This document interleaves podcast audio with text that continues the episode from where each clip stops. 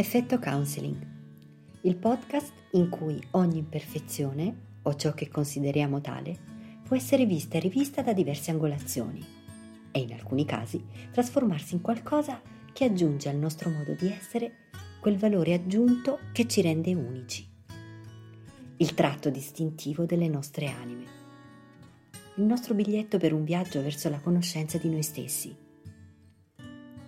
Parlare da soli segno di perfezione o imperfezione, tratto caratteristico di una personalità normale o folle. A me capita spesso di farlo, soprattutto al mattino, durante il tragitto verso l'ufficio e la sera tornando verso casa. Ma non nascondo che spesso mi ritrovo a farlo durante le mie passeggiate in solitaria, quando immersa nel verde formulo ad alta voce pensieri che non riesco a contenere e ho bisogno davvero bisogno di ascoltare all'esterno ciò che frulla e riflulla nella mia testa. Una curiosità. Gli antichi non conoscevano la lettura silenziosa e declamavano ad alta voce qualunque testo, proprio perché leggere ad alta voce serviva a mettere il massimo impegno e la massima attenzione nell'attività della lettura e nella comprensione del testo. E questo mi ha rincuorato allora non sono folle. È un po' come leggere ad alta voce i miei pensieri, per prestarvi maggiore attenzione. O magari per esorcizzarli. Beh, vallo un po' a spiegare a chi mi incrocia per strada e mi vede appunto parlare da sola. E non solo qualche parola buttata qua e là, no, no, proprio interi discorsi con tanto di botta e risposta. Ma il premio per il miglior parlatore solitario va di sicuro ad un mio ex collega, descriveva minuziosamente ogni sua azione mentre era in procinto di compierla. Allora adesso clicco su questa cartella, sì bene, bla bla bla bla. E così tutto il santo giorno. Con me che ogni tre per due magari rispondevo pensando che mi stesse rivolgendo delle domande invece, ah no, scusa, guarda, parlavo tra me e me. Estenuante. Ma comunque un modo di parlare da soli. Dopo aver attirato una serie indefinita di sguardi allibiti nel corso delle mie passeggiate, e qui permettetemi un'affermazione dal retrogusto un po' amarognolo, benvenuta mascherina per aver occultato il mio difettuccio, se di difettuccio si può parlare. Dicevo, dopo aver attirato tutti questi sguardi, ho deciso di capire un po' meglio queste mie e non solo mie, a quanto pare, dinamiche di conversazione.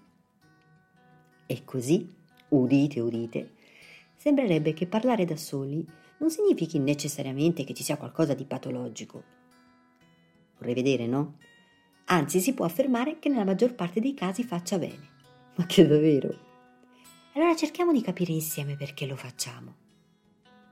La nostra mente è spesso impegnata in processi di pensiero che si autoalimentano.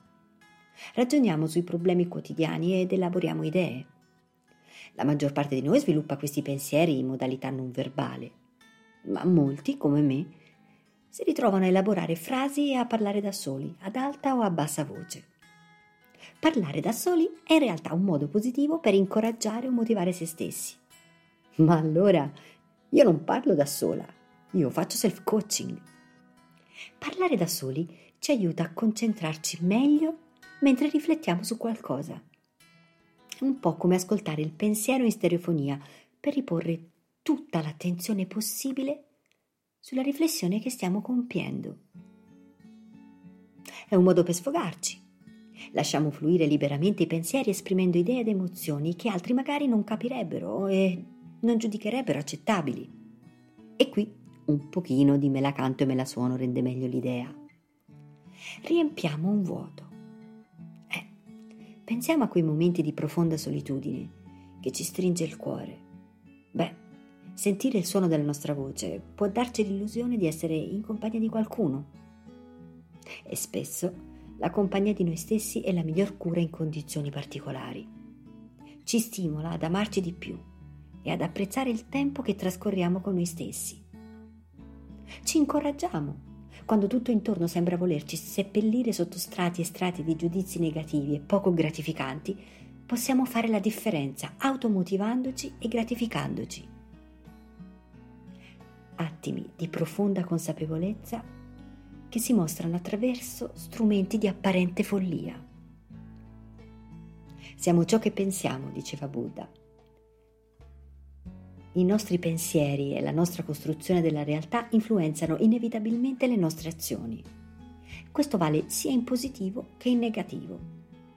E questo è talmente vero che, in ambito sportivo, è sempre più in uso una tecnica basata sul dialogo interiore, che viene strutturato e gestito consapevolmente per essere utilizzato in modo efficace. Parliamo del self-talk. Obiettivo del self-talk, infatti, è quello di sviluppare l'autoinduzione dello stato emotivo desiderato. Autocontrollo, attenzione, concentrazione, energia, autostima, gestione ottimale delle proprie risorse.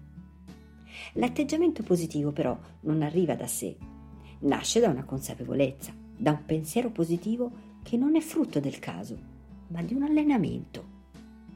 E allora come rendere funzionale il nostro discorso interno? Follia delle follie, pare ci siano delle vere e proprie regole che possono aiutarci nel nostro allenamento. Guardiamole insieme. Regola numero 1. Diamoci del tu. Studi dimostrano che è più efficace parlare a se stessi con la seconda persona singolare anziché utilizzare io. Dai Ross, tranquillizzati. Ma però funziona già. Regola numero 2. Diamoci istruzioni brevi e dirette. Ross, concentrati. Regola numero 3. Sostituiamo il devo con il voglio. Il devo tende a caricarci di ansia. Il voglio ci pone in una situazione di comando e ci motiva a gestire al meglio la situazione. Voglio davvero riuscire nel mio prossimo colloquio. Regola numero 4. Eliminiamo o almeno limitiamo la parola non. Il nostro cervello non coglie immediatamente la negazione. Per poter negare un pensiero, la mente deve prima visualizzarlo e poi cancellarlo. È una perdita di tempo.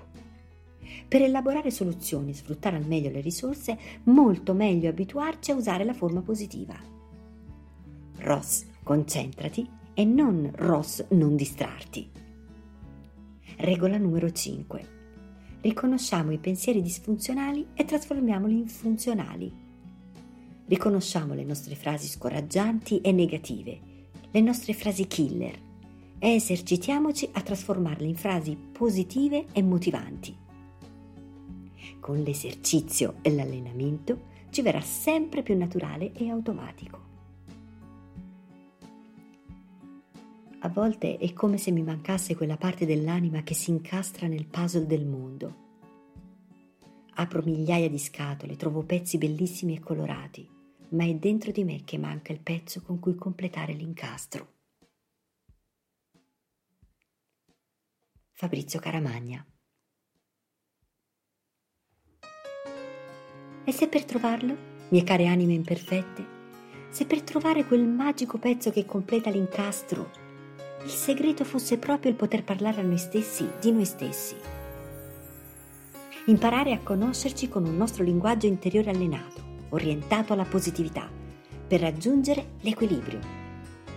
Perché a volte abbiamo bisogno di più stimoli per organizzare le nostre idee. Il solo pensiero non basta, occorre sentirlo anche attraverso l'espressione verbale anche attraverso la cassa di risonanza della nostra voce. Quindi, quando ci guarderanno come se fossero in presenza di un alieno, potremo guardarli divertiti e magari esprimere il nostro pensiero ad alta voce. Sto solo completando il mio puzzle. Sto bene, grazie. Buona settimana, anime imperfette.